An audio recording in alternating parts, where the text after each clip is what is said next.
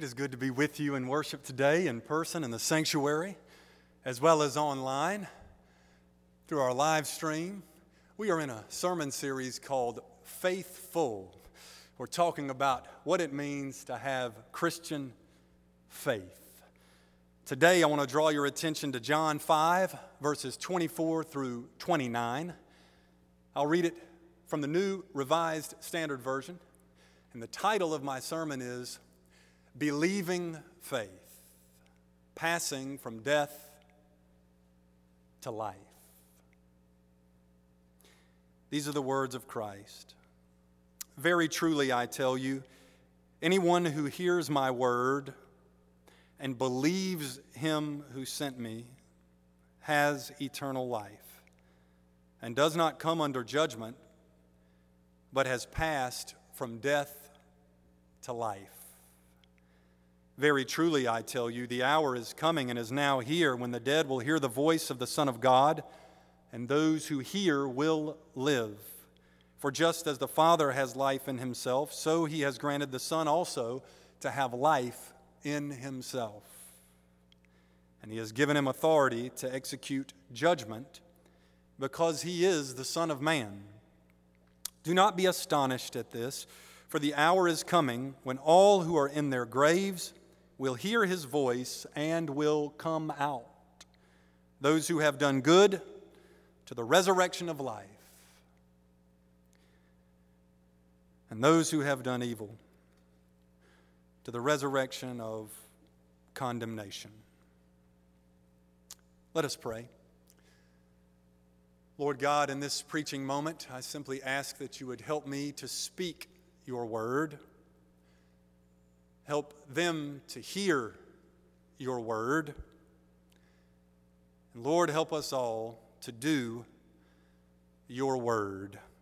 I pray in the name of Jesus Christ our Lord. Amen.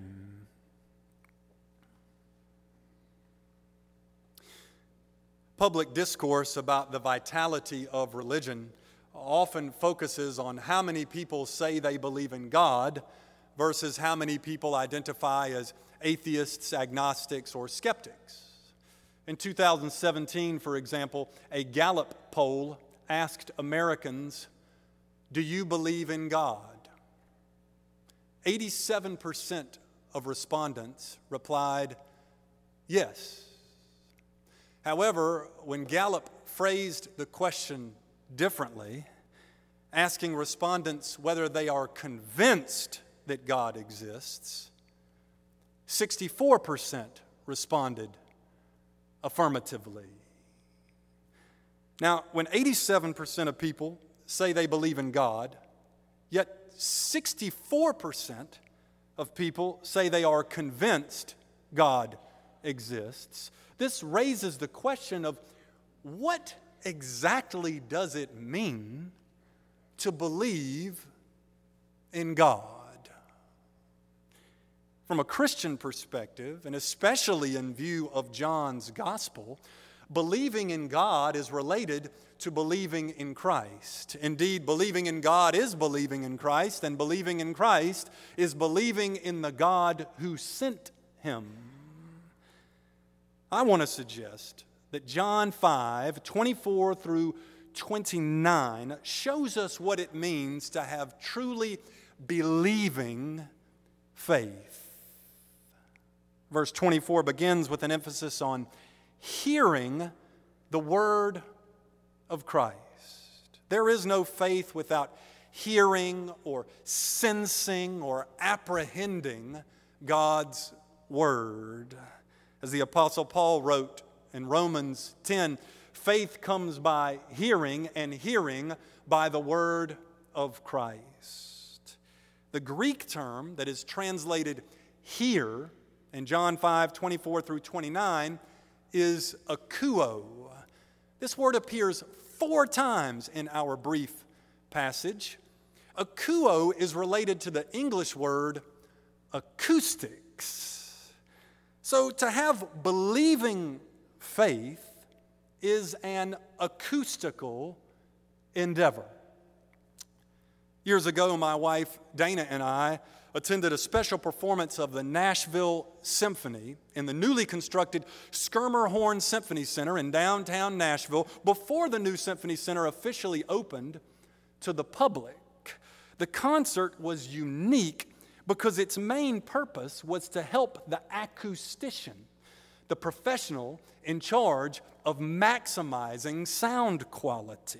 Now, he had already been hard at work but he wanted to make final modifications with a full orchestra playing and a full audience occupying the seats. The musical program, though enchanting, was interrupted several times so that precise modifications could be made in order to refine the sound quality throughout the concert hall. The acoustician and his crew were adjusting panels on the walls and the like. Those of us in the audience participated in this abnormal performance so that future audiences could enjoy optimal performances without distraction or interruption. If we are to hear akouo, the word of Christ, it may be necessary to make acoustical adjustments in our lives. So many sounds crowd the audio atmosphere that hearing the word of Christ may require special attention to spiritual acoustics, the intentional gearing of external conditions and internal consciousness to detect the word of Christ. It might help to pause amid the daily grind and turn down the noise from the screens and the speakers and open up the New Testament. It might help to schedule time to close the door to outside commotion and quietly pray and commune with Christ and listen for his voice. He says, Blessed are the peacemakers for they will be called children of God.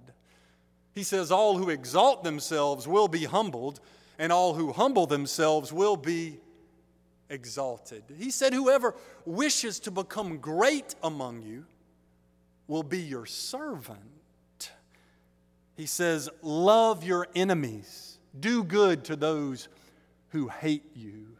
He says, Abide in my love. He says, Love one another. He says, My peace I give you. He says, Render to Caesar the things that are Caesar's, and render to God the things that are God's. He says, If you forgive others their transgressions, your heavenly Father will also forgive your transgressions. He says, Do not fear. He says, Take courage. It is I. He says, Lo, I am with you always. He says, I am the resurrection and the life. He says, Come to me, all you who are weary and carrying heavy burdens, and I will give you rest.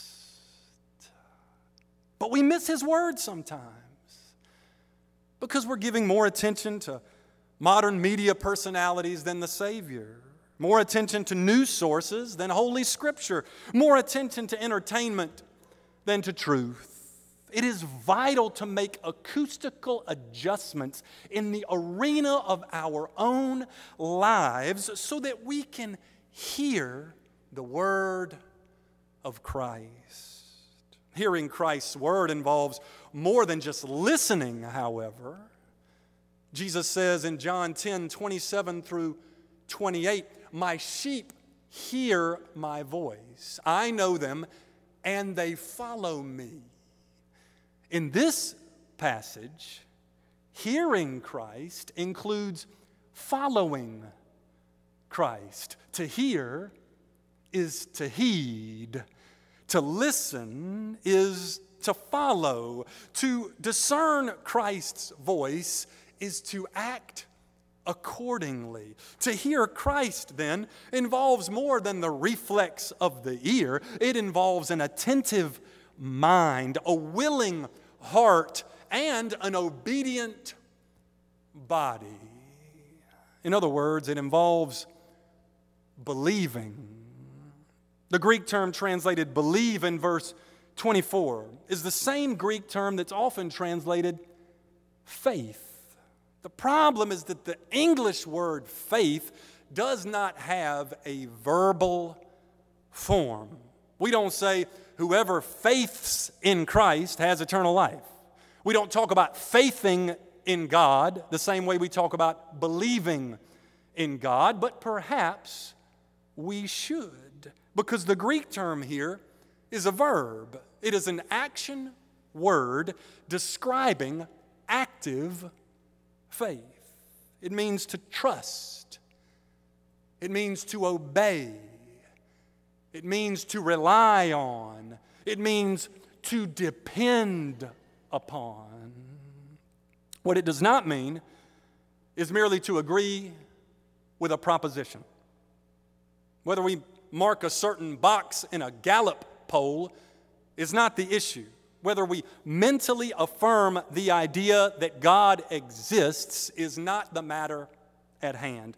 The issue here, the matter at hand, is believing faith. And believing faith is demonstrated trust, embodied confidence, dependence on display. In 1859, a tightrope was stretched across Niagara Falls from one side to the other. This tightrope was 1,300 feet long, and it was 16 stories above the crashing waters below. The French daredevil Charles Blondin set out to walk this tightrope from one side of Niagara Falls all the way to the other. About 25,000 people gathered to witness this spectacle, some making wagers on whether he would make it or not. There were no safety nets involved, it was all or nothing. To the amazement of everyone in attendance, Blondin walked the tightrope from the American side of Niagara Falls to the Canadian side and back again. And this turned out to be the first of approximately 300 times that Blondin accomplished this feat.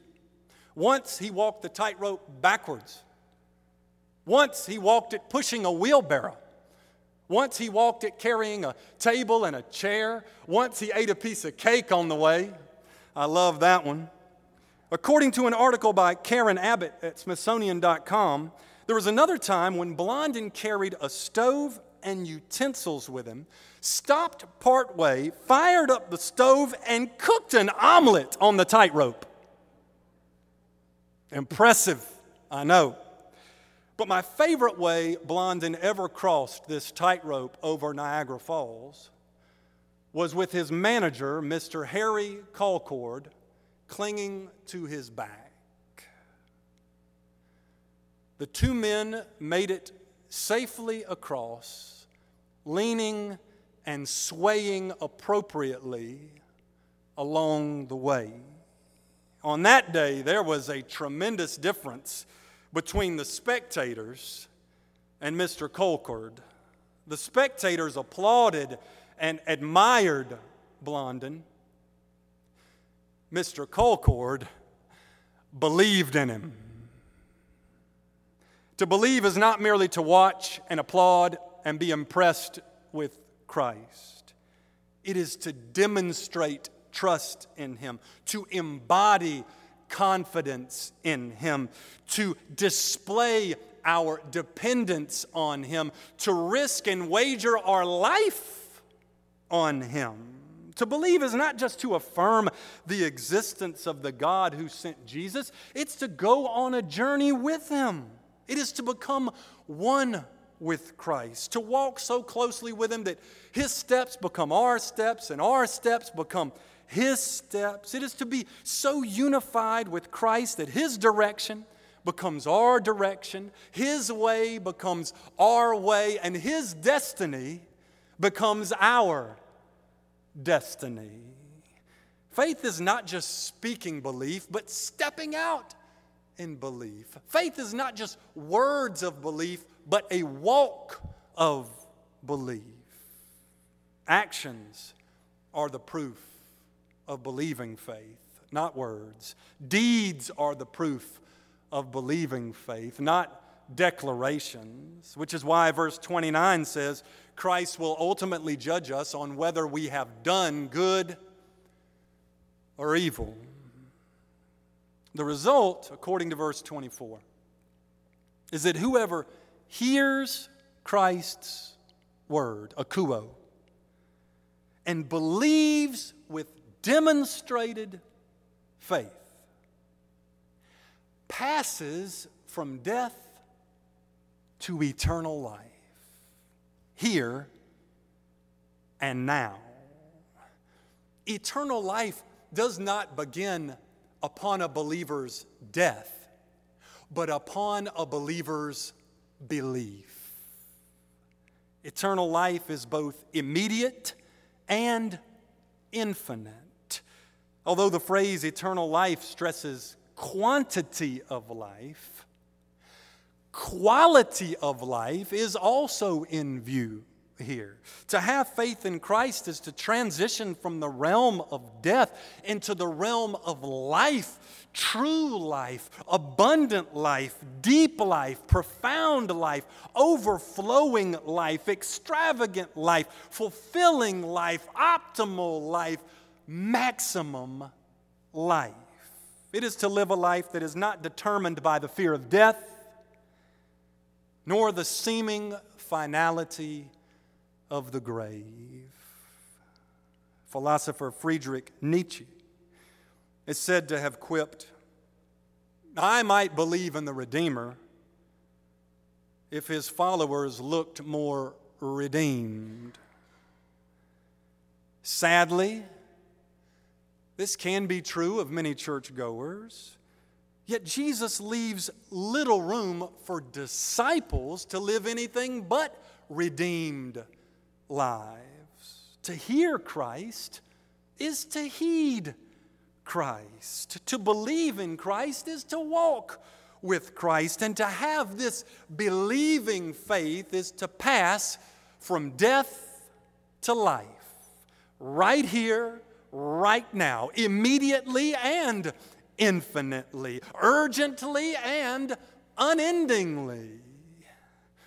One of my favorite places to hike is Jones Gap State Park, a pristine plot of wilderness in upstate South Carolina at the base of the Blue Ridge Mountains.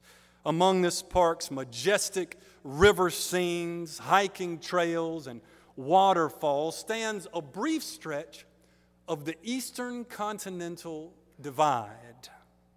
I remember a few years ago reading a sign posted at the park as I looked up at this towering ridge above me. The sign says that if a drop of rain falls on one side of the divide, it goes into streams that ultimately lead to the Atlantic Ocean. If a drop of rain falls on the other side of the divide, it goes into streams that ultimately end in the Gulf of Mexico. There's a long way from one to the other. I stood staring, marveling at this point of differentiation, this divide that makes all the difference as to where raindrops in the area ultimately end up. Christ stands before us likewise as a stark point of differentiation. To believe in Christ or not to believe is to set course for a specific destination. In his vicinity, there is no neutral ground. The alternative to hearing and believing in Christ is judgment, according to verses 27 through 29.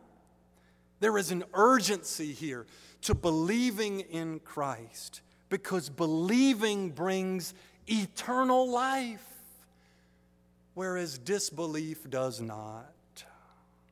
The text's clarity about judgment, however, is not to be confused with any human prerogative to judge. Verse 27 says, God has given Christ authority to execute judgment. Since Christ is the judge whom God has uniquely appointed, no one else is qualified to exercise ultimate judgment. It's not as easy to determine who's in and who's out as some think either. Christ says in John 10, verse 16, I have other sheep that do not belong to this fold. I must bring them also and they will listen to my voice. Christ always has other sheep than those readily detected.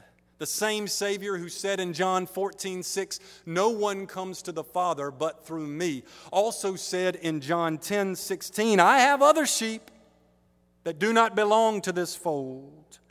This reminder gives humble pause to anybody who might presume to pull the gavel out of Christ's hand and execute judgment in his place. Part of hearing and heeding Christ's word, part of believing in Christ, is leaving judgment to him.